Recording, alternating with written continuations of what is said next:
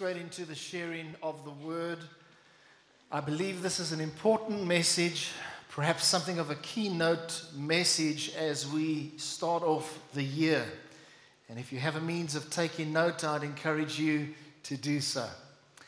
The title of the message today is Kingdom Influence.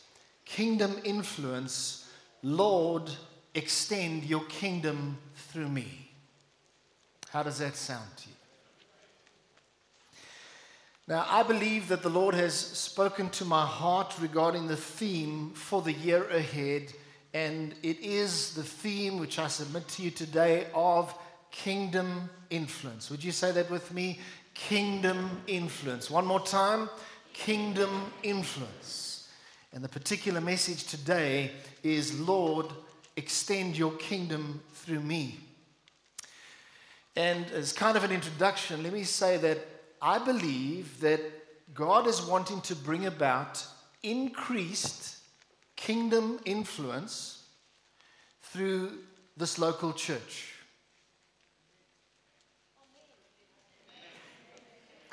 And I believe God is wanting to bring about increased kingdom influence through your individual life. You see, as you give yourself to the purposes of God, it's surprising what God can do through you, and He will do beyond what you're expecting as we give ourselves to His purposes. And so I believe both corporately and individually that this is on God's heart, and He wants this to take place in this year and into the future. You see, God is inviting us to partner with Him in this incredible plan of extending the kingdom of God. And the question is how will you live this year? How will you live it? Will it be a year focused on self preservation and self interests? Or will it be a year focused on God's kingdom plan for your life? We all have decisions to make at the start of this year. How are we going to live it? Are we going to live it for ourselves or are we going to live it according to God's kingdom plan? I would submit to you that God's kingdom plan is the best and the most fulfilling. Sometimes we think our plans will produce more fun. I want to tell you, far more deep down fulfillment and fun will come through the plans and the purposes of God. And so today I'm endeavoring to highlight the importance of the kingdom and have a look at a couple of aspects in God's word about the kingdom. And the reason for doing that is that I believe that it can help us to live with renewed zeal and passion for the kingdom of God and for extending it. You might be sitting here today and you can think back to a time four or five years ago when you were kind of in tune and on sync and you were pursuing the purposes of God and you were pursuing His kingdom being extended through you and maybe the passion has waned a little bit. I'm going to talk to you a little bit later today about somebody who showed great passion for the kingdom of God. There are four points that I'd like to share with you. The first one, perhaps I'll spend a tiny bit more time on that one. Number one, way back in Isaiah, we see that God had the kingdom on his mind. Would you say that with me? Way back in Isaiah, we see that God had the kingdom on his mind. Now, even before Isaiah, there are prophetic words and so on. But in particular, I want to draw your attention to uh, this scripture. But it's usually only associated with Christmas. the scripture, for unto us a child is born, a son is given. You usually always hear that at Christmas. And you might be thinking, well, is this a Christmas service today? No, it's not. But let's read this verse of Scripture in a new light because it doesn't only speak about the birth of Jesus, it also refers to his government and his kingdom being established. Please turn with me in your Bibles. It is on the screen, but I think it's good sometimes that you follow it in your own Bible. Uh, and turn with me to Isaiah chapter 9 and verse 6 and 7. It's highlighted in my Bible and different things underlined and circled. It's a powerful verse of Scripture.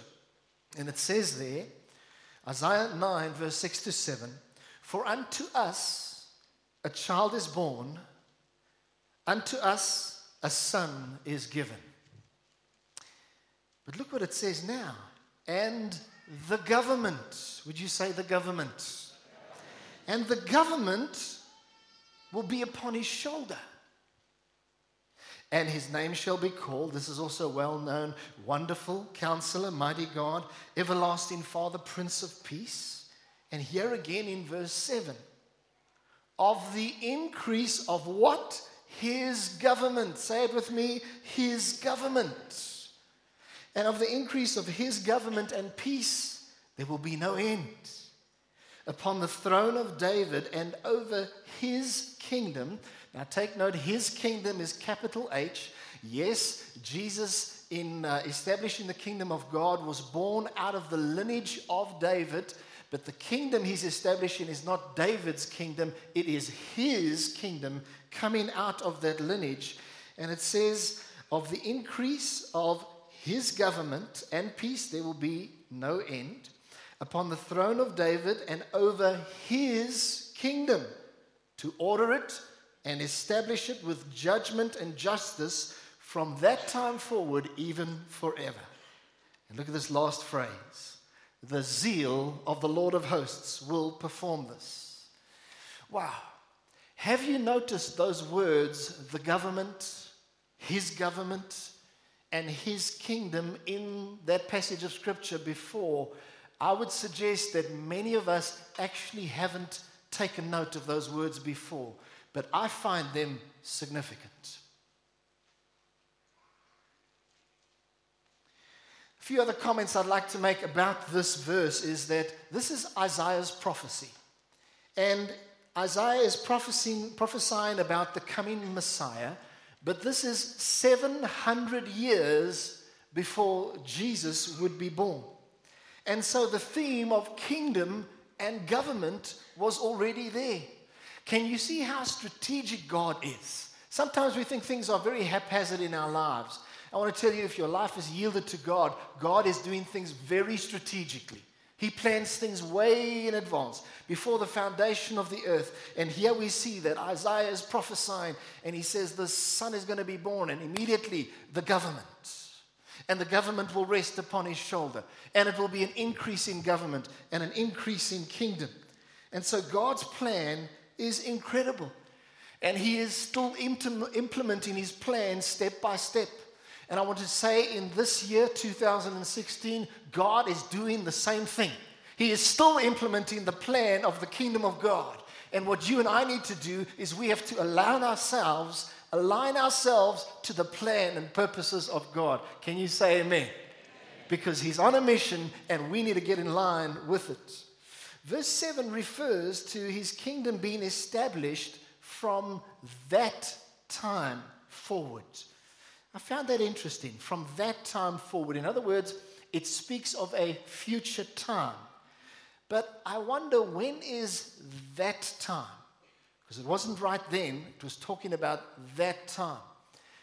And I may be wrong, and there's many interpretations around the kingdom, but I would submit to you that that time refers to when Jesus would come. Because he began to initiate and set up his kingdom. Also, what I love about this is it says that it will be an increasing government. So it's going to be an increasing government, an increasing kingdom. It's quite profound and powerful when you see a government that is just increasing. If you think back to the days of the United Kingdom in its, let's call it its heyday, I mean, they were just going all over the world, colonizing everywhere, and sometimes problems exist still today from some of the colonizing, but let's not go there. But anyhow, so here they go establishing and expanding the kingdom, but it is not as great as it was way back then, the United Kingdom. But you see, the kingdom of God will never stop increasing. It will never stop expanding. Come on, you can get excited about that. Isn't that wonderful? It is a never, uh, uh, never to stop kingdom. It is an increasing kingdom. What a kingdom. Now, I'd like to show you a picture. Let's just go to the picture on the screen in the next slide. Now, very interesting picture that I came across as I was preparing. And this has to do with the increasing kingdom, the increasing government. You see, when Daniel interpreted King Nebuchadnezzar's dream, King Nebuchadnezzar had the dream of the, the statue or the person, the statue, and it had a head of gold and then different parts of the body and then also feet of iron and clay. But when he was interpreting the dream for the king, Daniel also spoke prophetically of how God would destroy all other kingdoms and he would set up and establish his kingdom. Now, as you're looking at that picture, listen to the powerful verse from Daniel 2, verse 44. In the days of these kings, the God of heaven will set up a kingdom. And that picture of that glorious, I don't know what, coming out of heaven and smashing that, that statue is a picture of this. And in those days uh, of those kings, the God of heaven will set up a kingdom which shall never be destroyed. And the kingdom shall be left to no other people. It shall break in pieces and consume all these kingdoms, and it shall stand forever. Wow, that is the kingdom that you and I are a part of. What an incredible thing. Now, also, just still on this Isaiah 9, verse 6 and 7, what is the significance of the phrase, the government will be upon his shoulder? What does that mean? Some people thought, well, the cross is going to be on Jesus' shoulder. Some people thought, well, the weight of the world will be on his shoulder. That's not what it means. Firstly, the Hebrew word for government in this verse is misra, M I S R A H, and it means rule and dominion. So, in other words, the rule and dominion will be upon his shoulder. But it is said to be upon, its, upon his shoulder because this creates a picture, almost like of a judge or a high ranking official that receives a key or a scepter that is placed upon their shoulder, and this is a symbol of their office. If you were to try to take this into a modern day context, perhaps you could think of a mayor. And many times, mayors of a city, they have what is called a chain of office. And if they dress in their formal garb, they have this chain of office, this big chain that they put around their neck. And what does that show? It shows that they have been given the authority to carry out their duties. That's what it means. It's a symbol of their office or an emblem of their office. Consequently, I want to say to you that Jesus Christ has been given the authority to rule and to reign. He has been given the authority to perform all of his duties as the king of the kingdom. And good news is that the government, the dominion that is upon his shoulder is never going to change. Can you say hallelujah? Amen. Point number two. Through the ministry of John the Baptist, we see that God had the kingdom on his mind. Let me just tell you a little bit of a, something on a lighter note right now. Uh, I have a good pastor friend of mine who's down the road who is a Baptist pastor. He's a good Baptist man. Now, he knows I came out of the Baptist roots, but that I'm a, a charismatic or Pentecostal preacher. I don't know what you call me, but anyhow. So, and uh, he's a good Baptist man. Whenever I get around him, I hear the words Baptist Union, Baptist Union. I haven't heard those things for years. But there's this thing Baptist, Pentecostal, charismatic, and then sometimes I tease him because we've got a good relationship. I said, You know what, my friend? John was a Baptist. But he said, After me is coming a Pentecostal. Some of you are a bit slow to get that one, anyhow.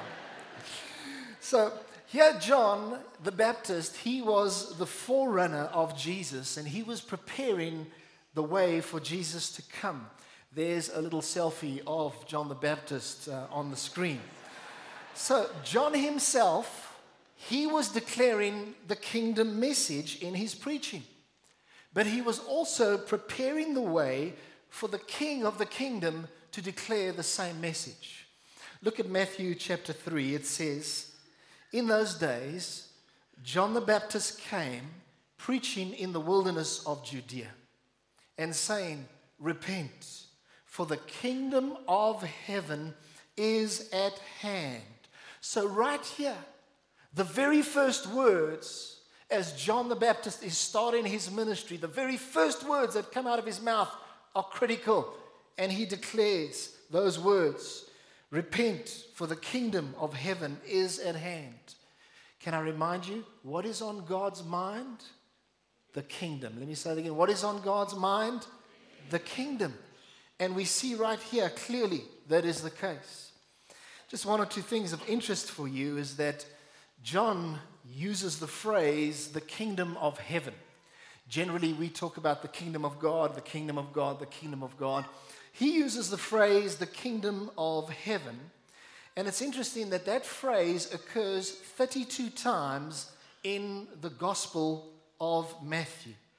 But it's also interesting that the kingdom of heaven doesn't occur in any other book in the entire Bible. It doesn't occur there. It's just in Matthew's gospel. However, the phrase the kingdom of God, that is in all four of the gospels and in some of the other New Testament books as well, but it doesn't appear in that direct phrase in the Old Testament. But essentially, kingdom of heaven, kingdom of God, these can and are used interchangeably. But here we find John the Baptist. Can you imagine him way back then in his ministry? And what is he doing? He's calling people out of the kingdom of darkness and he is calling them into the kingdom of heaven. Now, just imagine this for a moment because sometimes things in the pages of scripture seem so distant from us. But can you imagine this man? He must have been a little bit of a strange man because it seems like he had spent most of his time in the desert. And the Bible says about John the Baptist that he was preaching in the wilderness. So everybody was going out to him in the wilderness. He was dressed in camel's hair. Uh, that's not so in vogue these days. Anybody dressed in camel's hair here today? He had a leather belt around him, and his food was locusts and wild honey. Now, the wild honey sounds okay to me. But the locust sounds like the ultimate fear factor challenge or survivor challenge. Can you imagine biting those locusts and all of the juice coming out? And here, John is busy preaching. He's got a little grasshopper leg here on his beard, and people are just coming to watch this guy because he's such a, spectac- a spectacle. But all jokes aside, here he is. He's in the wilderness, and as weird as he looks, he's crying out. He's saying, Repent, for the kingdom of heaven is at hand. Thousands are coming out, out of Judea and Samaria and out of the towns, and they're coming to look at this man. And he's crying out, What a weird man this must look like. He's saying, Repent, for the kingdom of heaven is at hand. And you know what? God's Spirit is upon him. People are responding, people are coming, and in their thousands getting baptized, and they are confessing their sins. You know what? That is a man of passion. I want to suggest to you that sometimes we don't have enough passion in our lives. And we live without enough zeal, without enough passion. But there was a man who got a hold of God's call in his life and said, I'm going to passionately declare it, even with my little grasshopper leg or whatever it might be. I'm going to declare the message that God has given me. Wow. The kingdom message must have burned in his heart. It must have resonated in John's heart, and it should resonate in our hearts too. Point number three Certainly, through Jesus' ministry, we see that the kingdom, uh, sorry, we see that God had the kingdom on his mind. He came to establish it. Scripture tells us and gives us examples of Jesus declaring the kingdom. Let's look at a few of them on your screen. The first one is Matthew 4, verse 17. And it says, From that time, which is just after Jesus, he was baptized then he had been tempted in the wilderness, and from that time, Jesus began to preach and to say, Repent, for the kingdom of heaven is at hand. What was he preaching about? He was talking about the kingdom. And this is right at the start of his ministry. I want to tell you, folks, the kingdom message is still important today. In Matthew 10, verse 7, it says, Jesus speaking, and as you go, preach, saying, The kingdom, would you say the words, the kingdom? The kingdom of heaven is at hand. And so here he was instructing his 12 disciples. And he was basically making them understand very clearly. He says, Guys, don't be confused about the message. Preach what John preached, preach what I preached, and you go out and you declare the message of the kingdom of heaven is at hand. And I believe today that we should be doing the same thing. Sir, ma'am, I believe that part of your responsibility as a follower of Jesus Christ is to declare the good news of the kingdom, the good news and the gospel of the kingdom in Jesus' name. Now, quickly turn with me to Luke 17, which is not on your screen. Luke 17, and we're going to look at two verses there. Luke 17, verse 20 and 21 says, Now, when he, that's Jesus, was asked by the Pharisees, this is Luke 17, 22 and 21. When Jesus was asked by the Pharisees when the kingdom of God would come, he answered and he said to them, The kingdom of God, God does not come with observation, nor will they say, See here or see there. For indeed, the kingdom of God is within you. Wow. Why don't you say to the person next to you, the kingdom of God is within you? And it's also translated as the kingdom of God is in your midst, or the kingdom of God is already among you. You see, the kingdom was present in the person of the king, Jesus who was in their midst, and he was revealing the kingdom to them. let me say this that God's kingdom has nothing to do with an earthly government of a physical country with geographical boundaries around it. God's kingdom has to do with a spiritual government of Christ over his kingdom. It has no earthly boundaries, but it exists in the hearts of men and women. And just one more verse under this point, John 18, verse 36. I'll just read it to you. It says, Jesus answered and he said, My kingdom is not of this world. If my kingdom were of this world, my servants would fight so that I would not be delivered to the Jews. But now my kingdom is not from here. So, folks, we need to realize that God is busy establishing a spiritual kingdom it's not like you can say, there it is or there it is. He's establishing a spiritual kingdom. But I believe the effects of it you can see in what God does around the world by His Spirit and in individual lives. Point number four still today, God has the kingdom on His mind. He inv- is inviting us to partner with Him in extending it.